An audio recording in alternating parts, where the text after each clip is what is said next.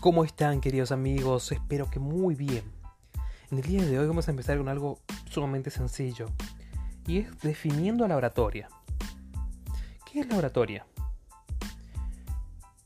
Hay múltiples definiciones, sin lugar a dudas, en cuanto a lo que refiere a esta palabra, pero hay un solo, una sola forma, por así decirlo, de definirla abarcando múltiples acepciones. El profesor siempre decía simplificarle la vida a quien te escucha. Ante ello, para mí la oratoria, para mis profesores, era el arte de hablar en público.